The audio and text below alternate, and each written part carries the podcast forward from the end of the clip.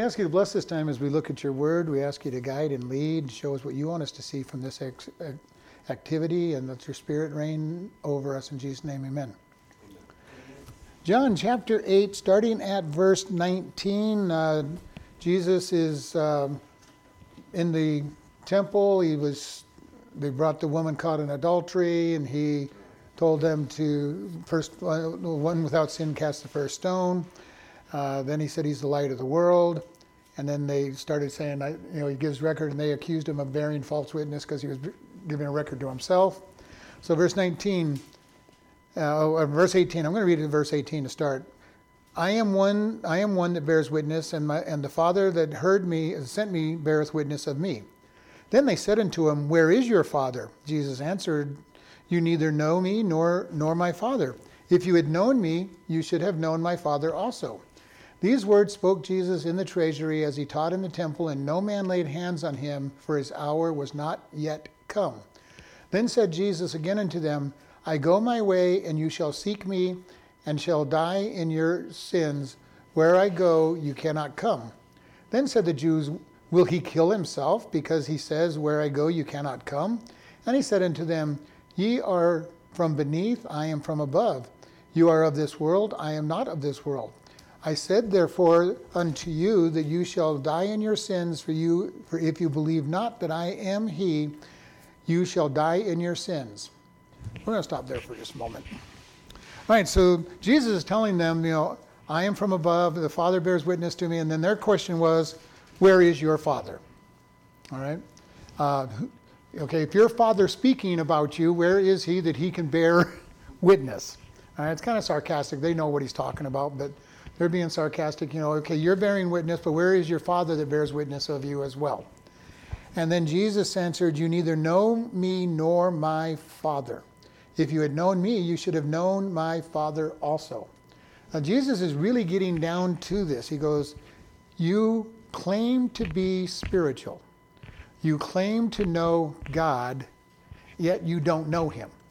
If you had known Him, you would know me. If you know me, you know Him. All right? And this is very interesting because Jesus is constantly going after them about the idea that they know a lot of facts about the Bible.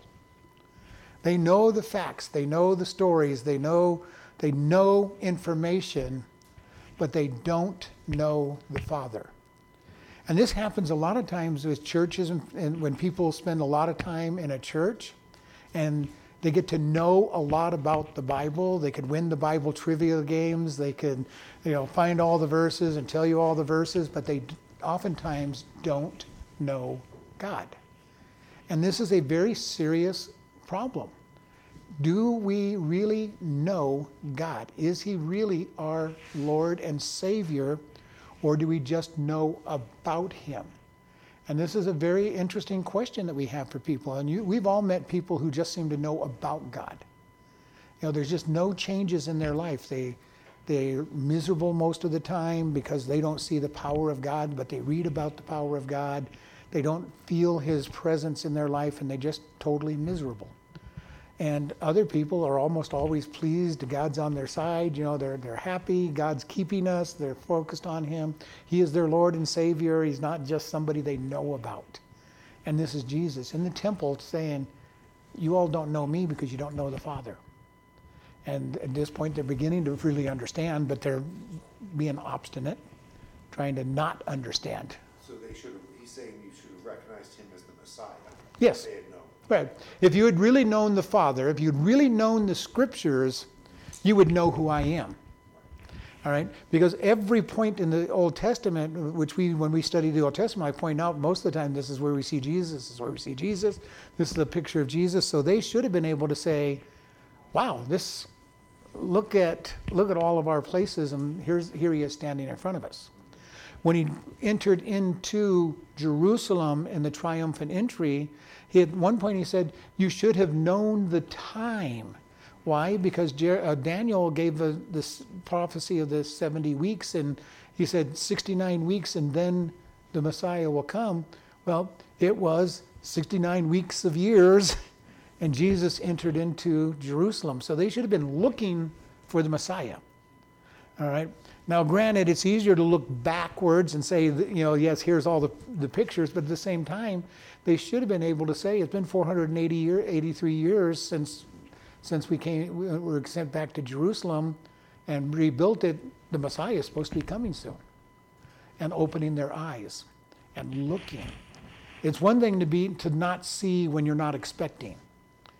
All right, but it's another thing to not see if you're expecting.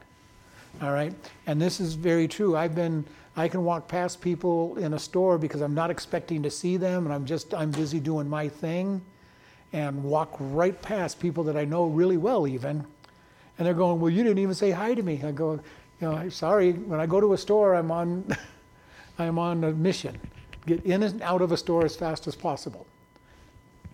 Jesus saying you should have known. You should have been looking for a Messiah and if you were looking for the Messiah, you really would have known who who I am because I am fitting the, the bill.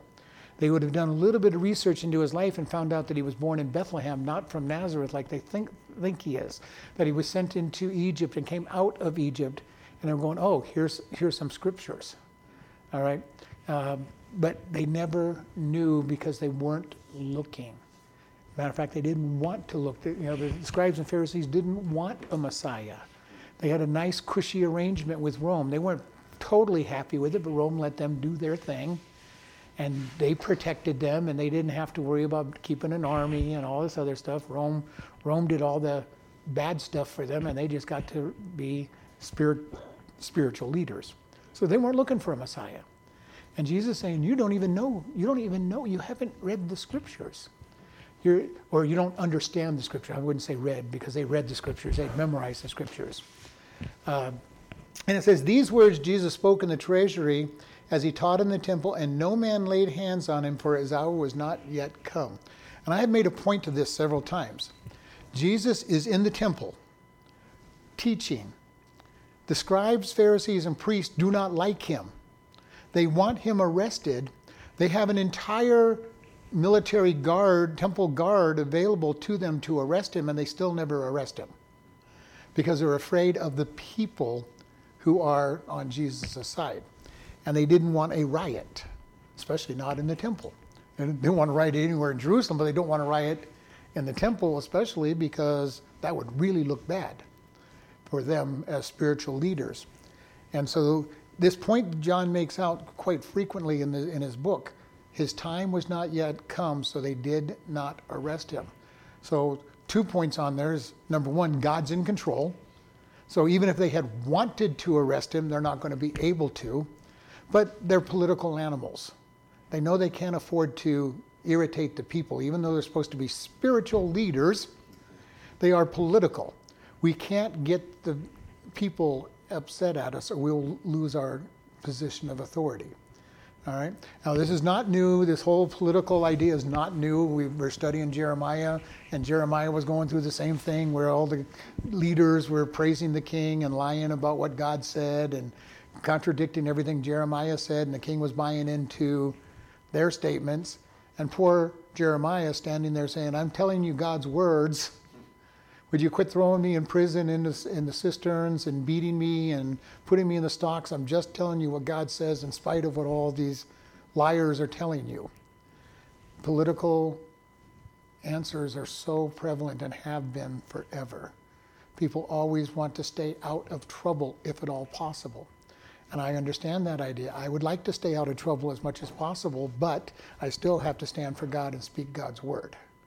And that gets me in trouble sometimes with people. And so this is what happens in all of this. Verse 21 says, And then Jesus said unto them, I go my way, and you shall seek me, and shall die in your sins. Where I go, you cannot come. So Jesus is saying, I'm going, I'm going to leave you, and where I'm going, you don't know where I'm going, you can't find me. But he makes something very interesting, and you shall die in your sins. You shall seek me and die in your sins. This is, they're not accepting him. All right, they're looking for him. Even the ones that are looking for Jesus at this point are not looking for a savior directly. They're looking for a military, mighty person who's going to rescue the Israeli nation and make it a great nation. They're not looking for one who's going to save them, cover their sins, and allow them to enter the father the into the father's place. He goes, "I'm going to go my way, and you shall seek me. You're going to look for me." What happens after the end of this week that we're in, the rest of the book of John, he's going to die on the cross, be buried for three days, resurrect 40 days later, he's going to ascend into heaven. Nobody will be able to find him physically. They have to believe in who he says he is and what he says he's done and what the testimony of the disciples is going to be. The disciples will tell them that Jesus died, paid for the debts of their sins, and if they just turn their life over to him and make him Lord and Savior of their life, then they will, shall, be, shall be saved. Most of them are not going to do that. And most people, even to this day, don't accept Jesus. And you know, Jesus told the parable of the sower and the seed, and in that one, 75% of the people did not accept Christ, did not get saved. Some fell on the hard rocks and didn't even come close. Some came into the to the, the rocky soil and sprouted up and withered away. Some went into the weeds and got choked out. All of those were non-Christians. Some heard gladly and look maybe even looked like a Christian for a couple days while they were excited about what they heard, but everything choked it out and they never made Jesus Lord. And this is most important. You know, there are so many people that are looking to accept Jesus as Savior. I got my fire insurance. Now I can go out and do whatever I want. I'm not going to go to hell. So I can go live like the devil and still go to heaven. No, it doesn't work that way. All right? You're, that person never got saved if that's what, they're, what they can think of. They're part of that uh, seed in the thorns. I'm going to follow the ways of the world, but I'm going to say I'm a Christian and not ever live it out. And this is very important. And Jesus says, You're going to try to find me, and I, you're not going to find me. You can't find me. And if you don't find me, you're going to die in your sins. And this is a very important statement that is out there. Everybody has the opportunity to accept Christ. God has given a universal call whosoever will shall be saved. But not everybody will accept that call. Many will reject Jesus and not find him. Some of them aren't even looking. Uh, and then the people of verse 22 then the Jews said, Will he kill himself because he says, Where I go, you cannot come? They're, they're thinking he's going to go commit suicide. All right? What's he going to do? Go kill himself? And suicide back then was just as bad as suicide, well, as bad as suicide was 10, year, 10 20 years ago or more. People are now committing suicide and thinking it's a good thing to do because it takes care of their family.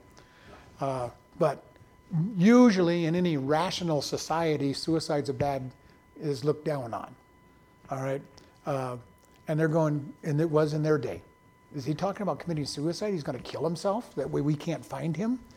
Because uh, he's been talking. Now remember, all through these last couple chapters, he's been going.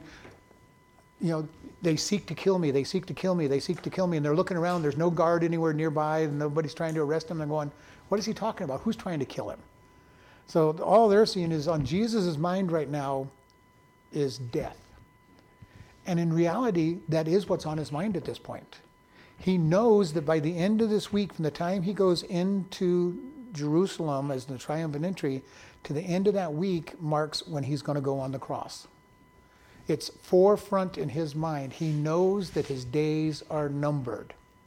He knows that when Passover comes, he's going to be killed because he is the Passover lamb. He knows the day that he's going to die. Pretty much the time that he's going to die because the Passover lamb is killed in the morning. All right? So think about this. If you were alive and, and, knowing that you were going to die in a certain number of days and in the, in the, in the AM time of that, uh, that day, how would you feel? You know, people have said, you know, I kind of wish I knew what, when, when I'm going to die. I would never want to know when I'm going to die. That would be terrible. To know that I'm going to die on such and such day at such and such hour, especially as that day got closer and closer, it would be very hard to, to handle. And I would have to put all my affairs into order and be ready. But Jesus knew this was happening. He came to this world to die as the Passover lamb. And he knew this. All through the New Testament, he tells the disciples, I'm going to go die and then I'm going to come back and and then I will rule. They never really understood because it, they had blinders on. They did not understand what he was talking about. The disciples had the same problem the rest of the Jews had. Here's Messiah. He's going to get rid of Rome, and we're going to be we're going to be the nation where everybody worships, and and and we're going to rule the world from here. And the Messiah is going to rule it. They fully understood that. That was what they understood the Messiah to be. Now we know that that's the millennial kingdom and on, but they did not understand that. They did not understand the idea that the Messiah was going to come to die. Even though Isaiah 53 taught about it, the various Psalms mentioned it. All over the scriptures, it talks about his death and his burial and his resurrection, but that was not forefront in their mind because they only saw one issue, and that is we got to get rid of Rome. Rome is Rome is persecuting us. We need to get rid of Rome. We need the Messiah to come. And some of the people did know that it's pretty close to when Messiah was coming, so they were, but they were looking for the wrong thing. And this is one of the things we have to be careful of that we don't get so caught up in something we think God has said or, or told us or something, so that we block out all other things that God can do. And just say, well, God, you said you were going to do this, so I'm going to just sit back and wait for you to do it. Oh, but well, no, that wasn't that wasn't him, so I can't do that one. That looked good, but I'm, you know, that's not what he told me. Oh, that looks pretty good, but I'm not going to do that because I'm going to do this over here that he told me I'm going to do. How many times have we bypassed great callings and ministries from God because we think we know what He's asked us to do? And this is something we have to be very careful of. And that doesn't mean every opportunity that comes our way is good either.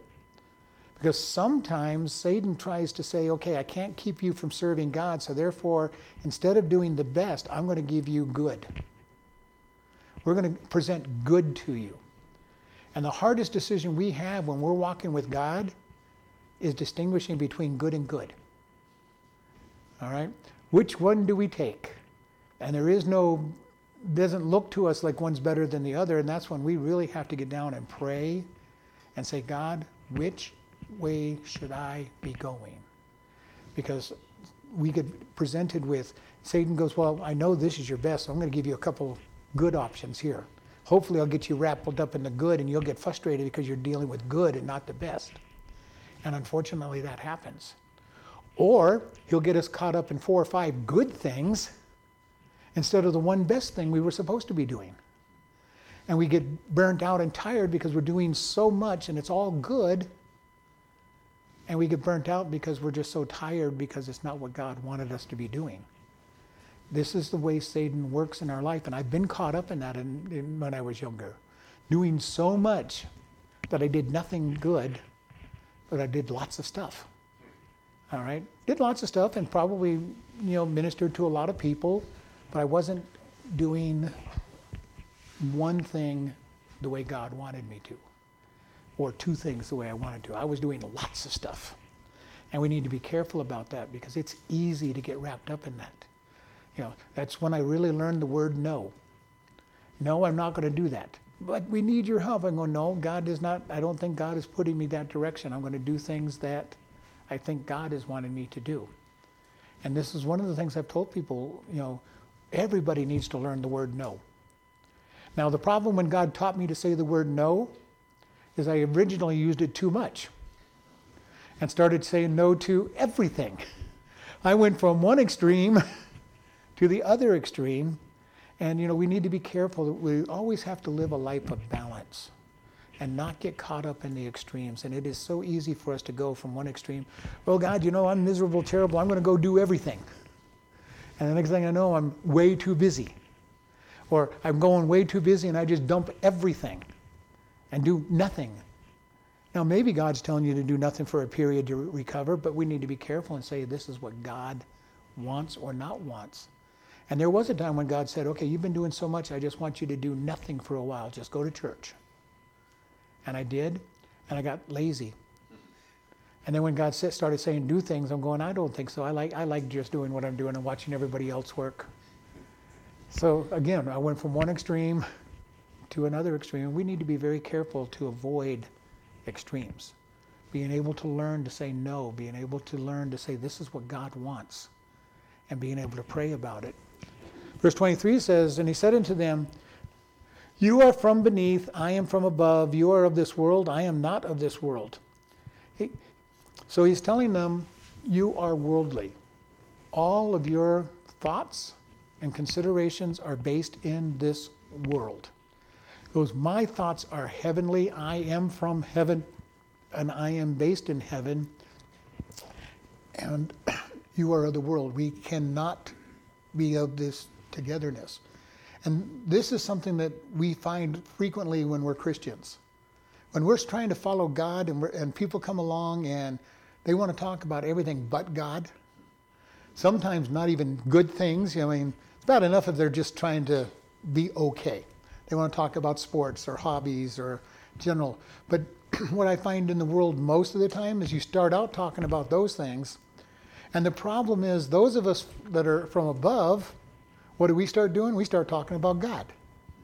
What do those from below start talking about? They start getting into innuendo and, and things that are just maybe not quite, you know, dirty, but it sure pushes the, the limits. And this is what I'm finding when I listen to most comedians, uh, which I don't listen to very often. They all they start out okay, and then all of a sudden they just start getting, you know, at very least on the edge. And I don't like on the edge, because if they're on the edge, they eventually drop below the edge, or they get us to think below the edge, one one way or the other. And Jesus is telling them, "I'm from above, you're from below." You know, you're not you're not even going to understand. It goes and because of this, he said in the verse 24, And I say therefore unto you, that you shall die in your sins, for you, if you believe not that I am he, that I am, I'm going to drop off the he because the he's in italic, so it doesn't belong there. That I, if you do not believe that I am, you shall die in your sins. Now, when Jesus said this, that you do not believe that I am, unless you believe that I am, what is he saying to the Jews? I'm God. All right? Doesn't sound like that to us, but the, the word, when he said that I am, he, and the he does not belong there, that I am. What's the name of God according, that, that God told Moses? I am that I am. All right, I am the eternal one. I am the one with no beginning, no end. I live in the eternal presence. And Jesus said, You've got to believe that I am. You've got to believe that I'm God. Now, what happens in our world in our day?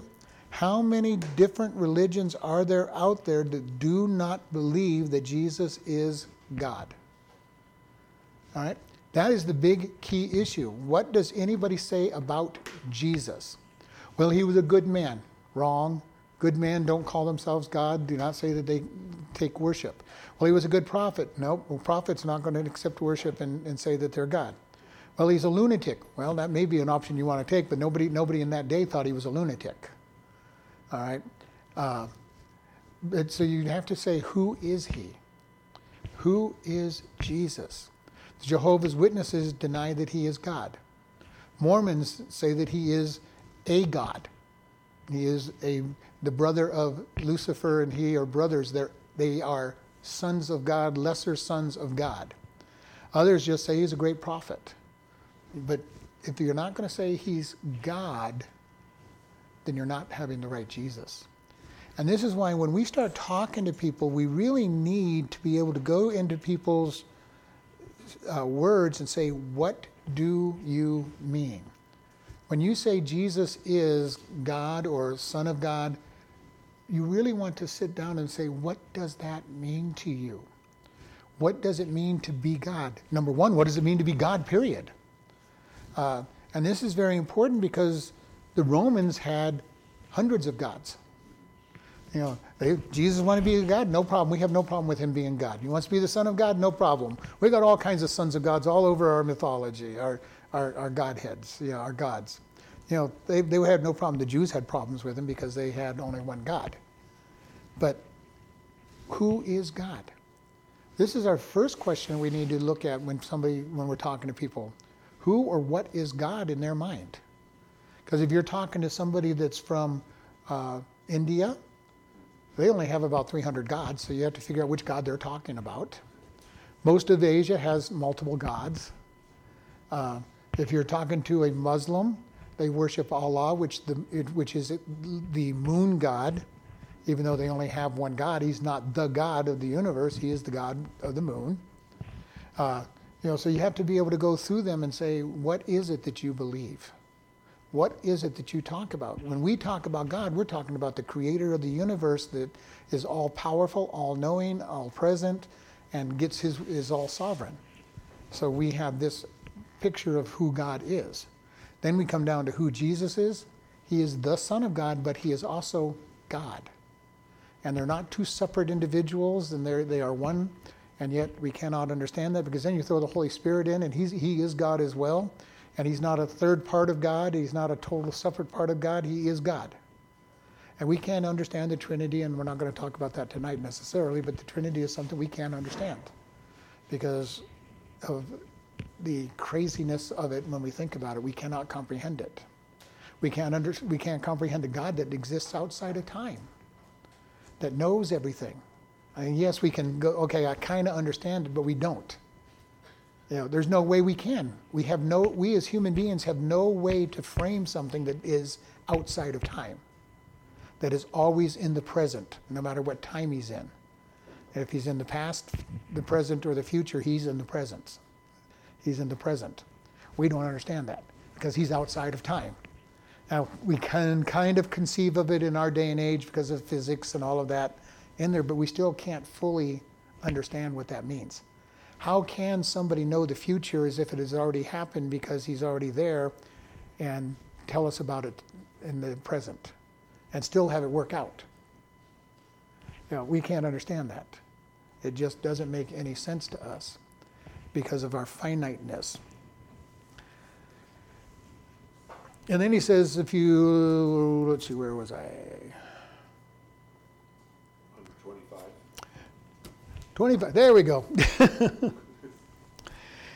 Verse 27 says, And they understood not that he spoke to them of the Father, of God. Then said Jesus unto them, When you have lifted up the Son of Man, then shall you know that I am he, or that I am, and that I do nothing of myself, but as my Father hath taught me, I speak these things.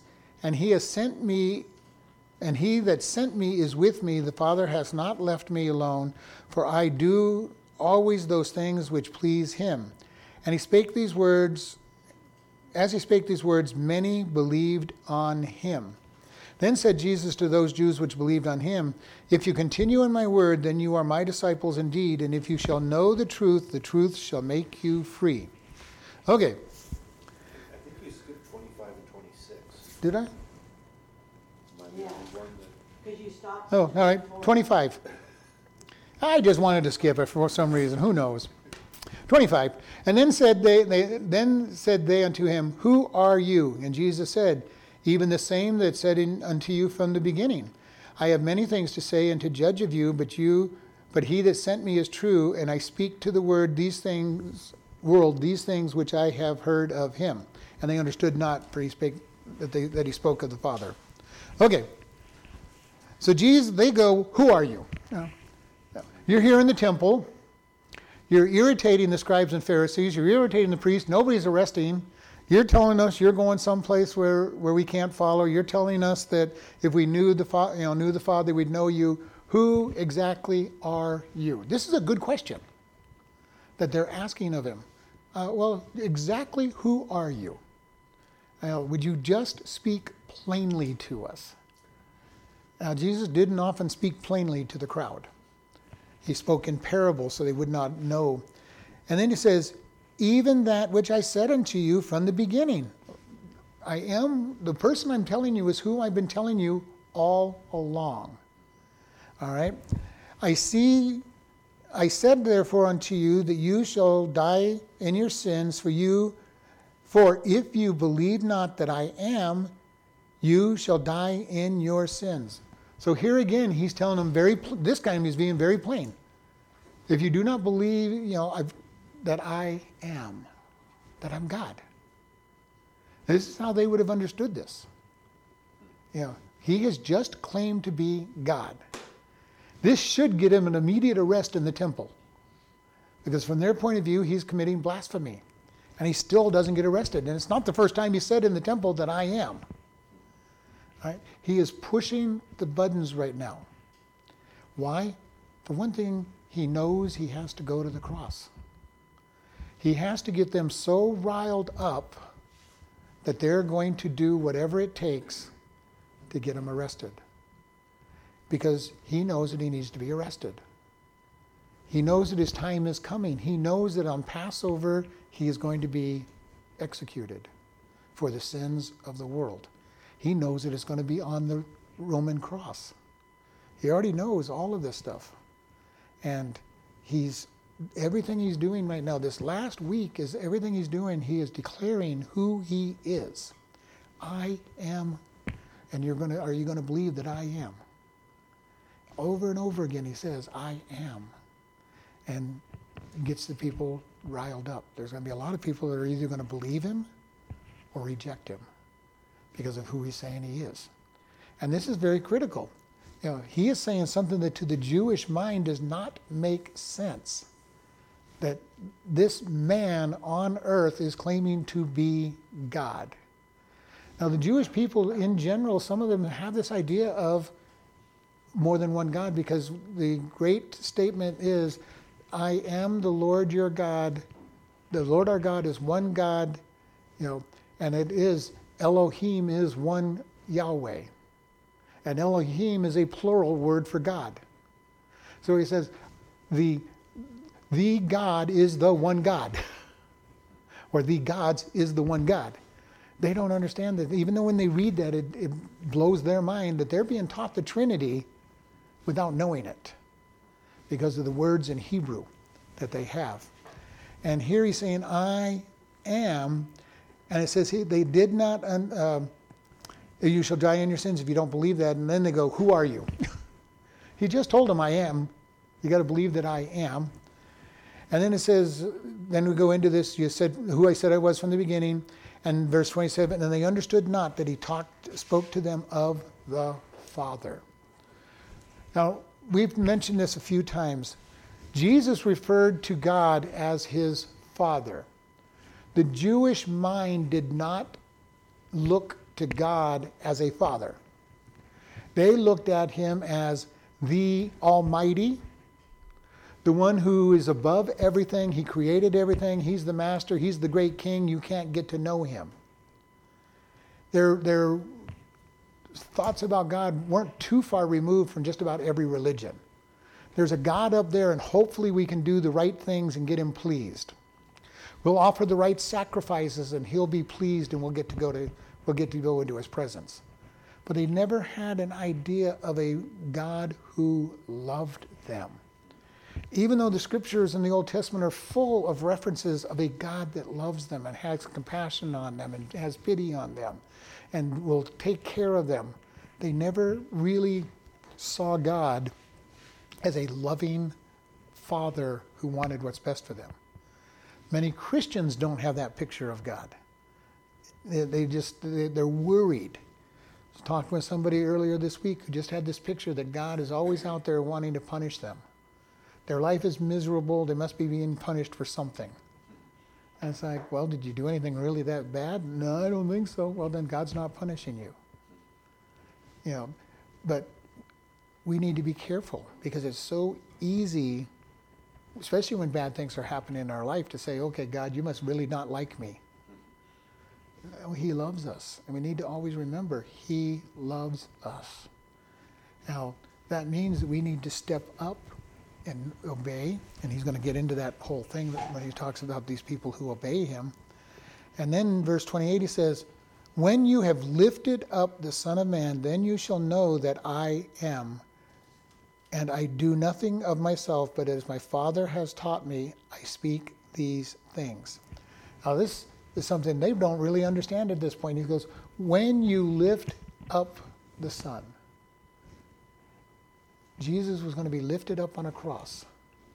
And at that time, many were going to look, especially when he started speaking kind words from the cross and it got dark in the middle of it all. And then you had the earthquake, and, and the dead rose again from and started walking around, and all these things that happened in that period of time. All of a sudden, they recognized him. Some. Now they're really not going to recognize him until Zechariah 13, 6, when they look and said, Who is this? You know, there's the Messiah. Where did you get those wounds? And Jesus' answer in Zechariah is, In the house of a friend. You know, he's going to have all those wounds, the holes in the wrist, the feet, the, the, the beating, and he's going to say, Where'd you, where'd you get all those injuries? And he's just going to say, In the house of a friend. Would we say something like that? you know, after having taken a beating like that, Jesus said, Yeah, the house of my friend. And their eyes will be opened. For the first time, their eyes will be opened and they'll actually see this is our Messiah returning back to us. And says, When I have been lifted up, you'll recognize that I am. Then he goes, I do nothing of myself, but my, as my Father has taught me, I speak these things. I wish that I could have that answer in my life. I do nothing except what I see and hear that from the Father. I get so busy I forget to listen most of the time to the Father. And Jesus is saying, I don't do anything unless the Father tells me to do it. And this is kind of an amazing thing because I've heard people say, well, everybody that got near Jesus was healed. No, that would not be a true statement. Jesus did only what the Father said. And healed people when it was time to heal them, didn't heal people. Uh, you know, why did he not heal people? I don't know. One of the men was so that Peter and John would get him healed later on after Pentecost, but you know, because that man laid at the gate beautiful every every every day and had been there for years, which meant that he was there when Jesus went by gate beautiful, and didn't get healed by Jesus. Gets healed by Peter and John later on. Why? So Peter and John could be the, the tool. I don't know. Who knows? But whatever reason God does what he does. Why does he heal one person and not another? I don't know. Why does he bless, super bless one person and not another? I don't know. Maybe it's for the ones who aren't to learn to trust him more.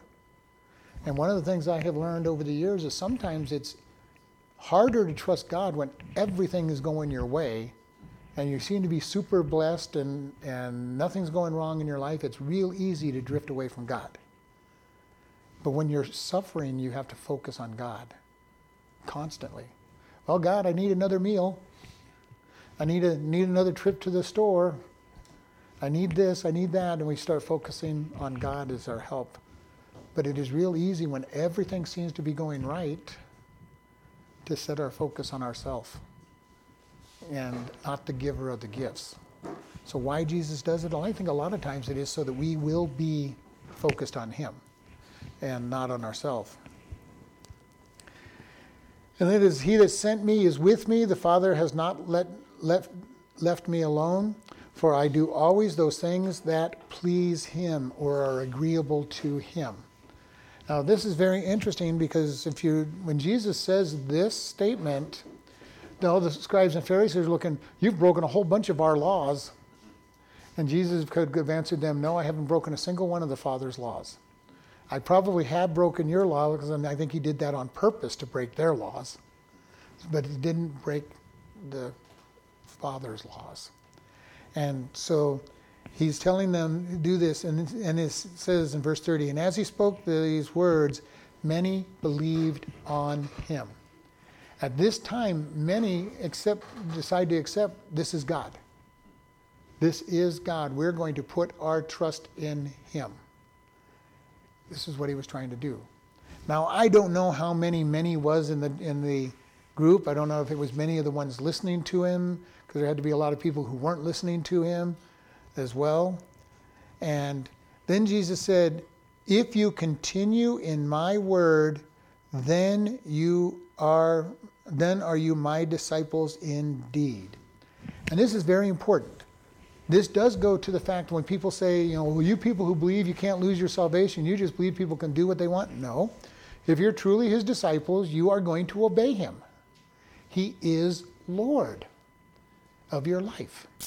Not just Savior, he must be Lord and Savior. Romans 10:8 says that when you declare that he is Lord, if you confess with your mouth the Lord, you shall be saved. And this is important. Is he just somebody I believe died for my sins and so I can escape hell and go to heaven? Or is he going to be my master. And if he's not master, you don't really know him. And this is very important for us. Is he really Lord and master? And too many people, especially in America, do not make him Lord and master. They just, well, uh, I got my fire insurance. I can do what I want now. He, he saved me. All right, what did he save you from, and what's he, what, what are you doing to be, show that you are saved? And this is what James says in his book. He goes, You say you have faith? Good for you. Show me your faith without your works, and I will show you my faith by my works. And what is he saying? That if you're not walking with God, then you're going to have a, you're going to be hard pressed to, to prove that you are a Christian. If you are really walking with God, your very walk with God will show that you are a Christian. And I do believe that is a true statement. Uh, you know, is James saying you cannot be saved without a walk with God? No, he never said that. But he said there's no way you can prove that you really have a life changing faith if you don't follow and walk.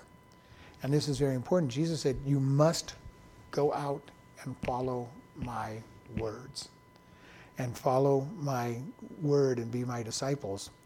And then he says, If you shall, and you shall know the truth, and the truth shall set you free. This is very interesting. The know, you will understand the truth. And this is the great thing. When I read, when I talk to people and go, Well, I just can't get into the Bible, I can't understand anything about it. I'm going, Do you know Jesus? Do you really know him? Now, am I going to say you're going to know everything there is to know about the Bible? No, but it should start making some sense to you. One of the greatest things I hear when somebody gets saved is, well, you know, yesterday I couldn't understand a word in the Bible. Now all of a sudden I can't get enough of it. I don't understand all of it, but man, what I understand is, is really powerful. You're starting to know the truth. And the truth will set you free. And this set you free means to set at liberty. You're not bound. You're not bound up by the rules. And this is a very interesting thing. We get to know Jesus. We're freed from all the rules and the laws because we know Him and He has saved us. But then we start being obedient because we become more like Him, and the rules are based in who He is. And because we become more like Him, we start being more obedient to the law. Not because we're trying to please Him, not because we're bound up by the law, but because He is becoming real and alive in us. And by doing so, I become more alive than I've ever been alive because I'm following after Him. And this is why I tell people walking the Christian life is the easiest thing in the world to do if you let God do it. I surrender. I let Him crucify my flesh, and He lives in me. He makes me more like Him and then I start acting like him, not because I'm trying to please anybody, not because I'm trying to follow a bunch of rules, but because I am just being made like the one that I've fallen in love with. And he becomes more, I become more and more like him. And this is the beautiful thing. We are indwelled by the Holy Spirit. The Holy Spirit baptizes us and then changes us from the world into a spiritual being. Now, it takes a while, but it becomes more and more. And we look at our life and see how it changes and how we don't react when people do things and how we're, we're not as, you know, we want, we want the word. We see things, we go, no, I don't want the, I don't want the world. And we become more and more like him, not because I'm bound up by laws and rules, but because I'm getting total freedom from them. And I'm being made like him, and then all of a sudden I become one of the greatest followers of the rules. And this is the one thing, because I've talked to so many Christians over the years, and they're going, Well, how are you doing? How's your spiritual walk? Well, I'm really trying to be a good Christian. And for I don't know how many decades, it's been decades, I learned this a long time ago, I would tell them, Quit trying. They go, What? I'm going, Let God crucify your flesh and set you free and change you, and you will start walking more like Him. You know, but it's life changing when you can learn to just surrender to Him and let Him do the changes. And people go, and when I say that statement, everybody go, well, how do you surrender? And the answer is, you just do. You just surrender. You know, And my example is if the police were outside and come out with your hands up, we could choose to come out with our hands up or say, come and get us. And they'd come and get us, and we'd lose. Or we could go out in a surrender by just surrendering. How do we surrender to God? We just surrender. Say, God, I give up. I don't I can't do it. I'm going to let you take care of it. For I am crucified with Christ, nevertheless I live, yet not I, but Christ liveth in me. And the life that I now live, I live by the faith in the Son of God. 2 Corinthians, uh, uh Galatians 2.20. Very powerful verse. I let Christ crucify me. Then he comes in, lives, and lives out of me, and then I start doing what the Father wants me to do. Not because I'm trying to, but because Christ is living out of me and through me doing what the Father says. Very powerful verse when we think about this, and very powerful way to change our life. Verse 33 they did not understand anything that Jesus said. And they answered, We are Abraham's seed and were never in bondage to any man. How say you that we shall be made free? Now, this is kind of an interesting statement. The Jews sitting in the temple, looking for a Messiah to set them free of Roman Empire rule, tell Jesus, We have never been in bondage. They're in bondage as the, Jesus is speaking to them. Now, Jesus is speaking about spiritual bondage. They're speaking about earthly bondage, and they're in earthly bondage as well as spiritual bondage. They had been under Assyria, so it wasn't true that they had never been in bondage. Uh, Babylon had taken them captive. Okay? Uh, they, you go back further, the Egyptians had taken them captive. They're getting ready to go into Passover season, which was the celebration of the deliverance of God from their captivity. And they're telling him, We have never been in bondage. I, to me, this is one of the funniest statements in this whole section. We're Abraham's seed. We've never been in bondage. Uh, and you're telling us that, that you, shall, you shall be made free. They're under bondage of the law. 613 laws that they have to keep every second of every day to please God. So not only are they in physical bondage, they are in spiritual bondage, trying to keep all these rules and then, if 613 rules weren't enough, the scribes and Pharisees have added dozens of rules on top of every one of the 613 rules. So, you, let's say it was only 10. They've got over 6,000 rules to obey. And they're saying, we're not under bondage. We can do whatever we want. We're at, we're, we're at liberty. We can do what we want. As long as we, don't, as long as we obey the, obey the over 6,000 rules that are on us. We're okay. We're not under bondage. And we can do what we want. Roman, Rome doesn't have anything to say over us. I just find this, I mean, I, I have a strange sense of humor, but I find this to be a very comical s- sentence when I read it. When you really think about how, how bizarre it is when they said it. And Jesus answered them, said, Verily, verily, I say unto you, whosoever commits sin is the servant of sin. And the servant abides not in the house forever, but the Son abides forever.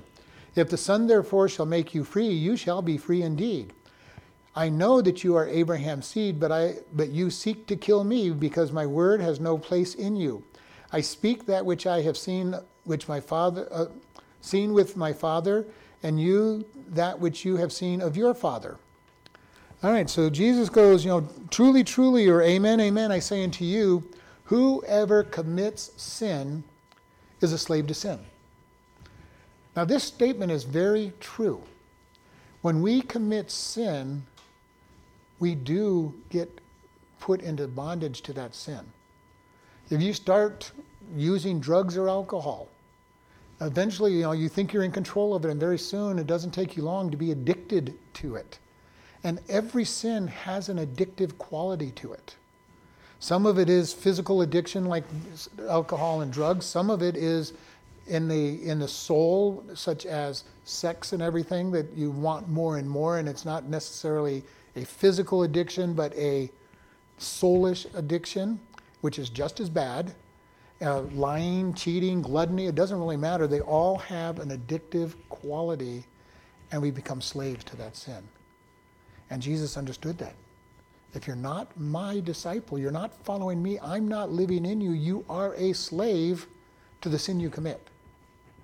And we note that he uses sin, not sins, but sin. All it takes is one sin to take you captive. And many people have fallen thinking, I can get by, and it's only one little sin, I can manage it, no problem. And statement, I can't remember who said it, but sin will take you further than you wanted to go and to places you didn't want to go. You know, well, I can handle it. It's just a small thing. And then you find you're going to doing things that you never dreamed that you would ever do because of where sin takes you. And we need to be very careful about how we look at sin. We do not want to even play around with sin. You know, one of the questions I get frequently asked is, well, how close can I do go on this without going into sin? usually in relationships to relations with the opposite sex.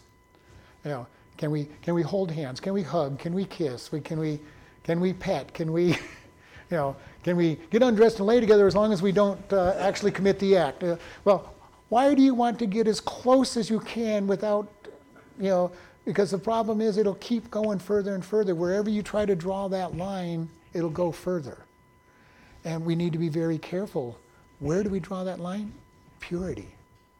Keep as far from the sin as possible before we try to go, well, I don't know how close I can get. Know, and believe me, I've heard that over my lifetime so many times. Well, how close can I, you know, and they don't usually say it quite that way, but what can I do without committing the sin? How close to the line can I come? I, I want to itch up to the line, but not cross it. Where's that line before I cross it? uh, well, if you're inching up to the line, eventually you're going to cross it. Plain and simple. If you're playing around, flirting with the line, you're going to cross it at some point. How close to a lie can I get before I've actually told a lie? You know, uh, how close can I, you know, and it doesn't matter what the sin is, it's how close can I get before, how much light drugs can I use before I get addicted? Uh, and it's very interesting because, like at the prison, we have people that teach substance abuse classes and they're addicted to their cigarette smoking terribly. They're out smoking every 20 to 30 minutes and they're teaching classes on substance abuse. And it's very funny, you know, in one sense, but it's very sad. They are totally addicted to a drug, teaching people how not to be addicted to drugs. Yeah. and it's like, okay, Yes, that one's legal. I understand it's legal. But you are addicted. You, know, you are addicted. You're addicted so bad that you have to get out every 20 to 30 minutes or less to get a cigarette. You are addicted. And we need to be very careful about that. Playing around the edges of sin, becoming the servant of sin, is so bad. Verse 35 says, And the servant abides not in the house forever, but the Son abides forever. What is he saying? If you're family, it's your house. If you're family, you get to stay in the house. If you're a servant, eventually another servant's going to take your place. You're going to die and you will have your, your children won't be part of that family because you weren't part of that family. If you do something wrong, really bad wrong, you're going to be kicked out of your position. He goes, if you're a servant, you don't abide forever in the house. Consequently, he's saying, You're not servants, you are the family. And then he goes again, and if the Son shall set you, make you free, you shall be free indeed. So again, he's going, if. Understand the Son thereof, that shall make you free. And again, this set at liberty. You're not bound under the rules. The servants have a bunch of rules they have to follow. The family basically gets to do what they want in the house. It's their house. Now, yeah, mom and dad may put some restrictions on them so they don't to- totally tear it up, but it's their house. They can do what they want in that house. The servant does what the servant does. If your job was to cook, you're in the kitchen cooking. You didn't go into the you didn't go into the family sitting room and sit down with the family and play cards. Your job was to be in the kitchen. If you're the servant serving the drinks, you didn't all of a sudden just sit down and go, yeah, why don't we just uh, talk for a while? no, you are a servant. You did your job. The family got to sit around. The family could go get drinks and serve them if they wanted, and then sit down. But the servants do not get to do what they want, they get to do what they are told to do.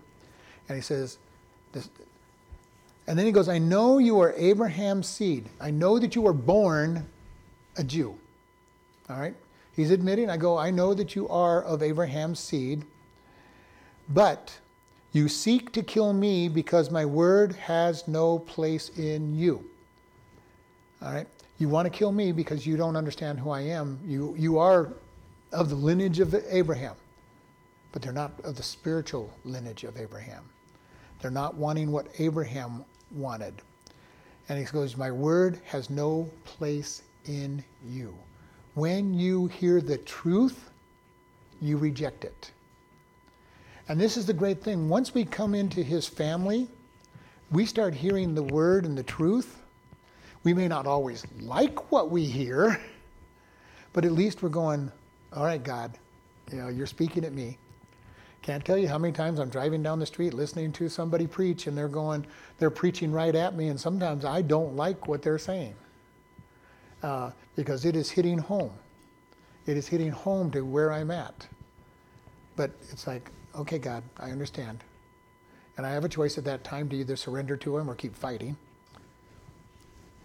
I'm getting better at surrendering, but every once in a while I'll still fight. I'm human.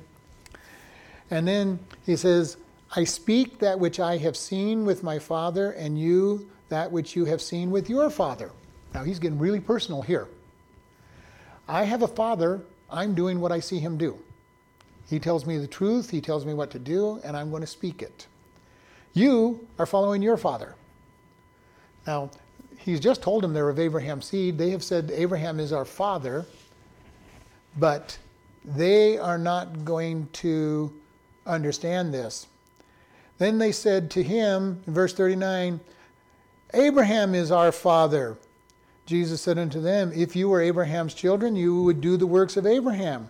But now you seek to kill me, a man that has told you the truth, which I have heard of God. This did not Abraham.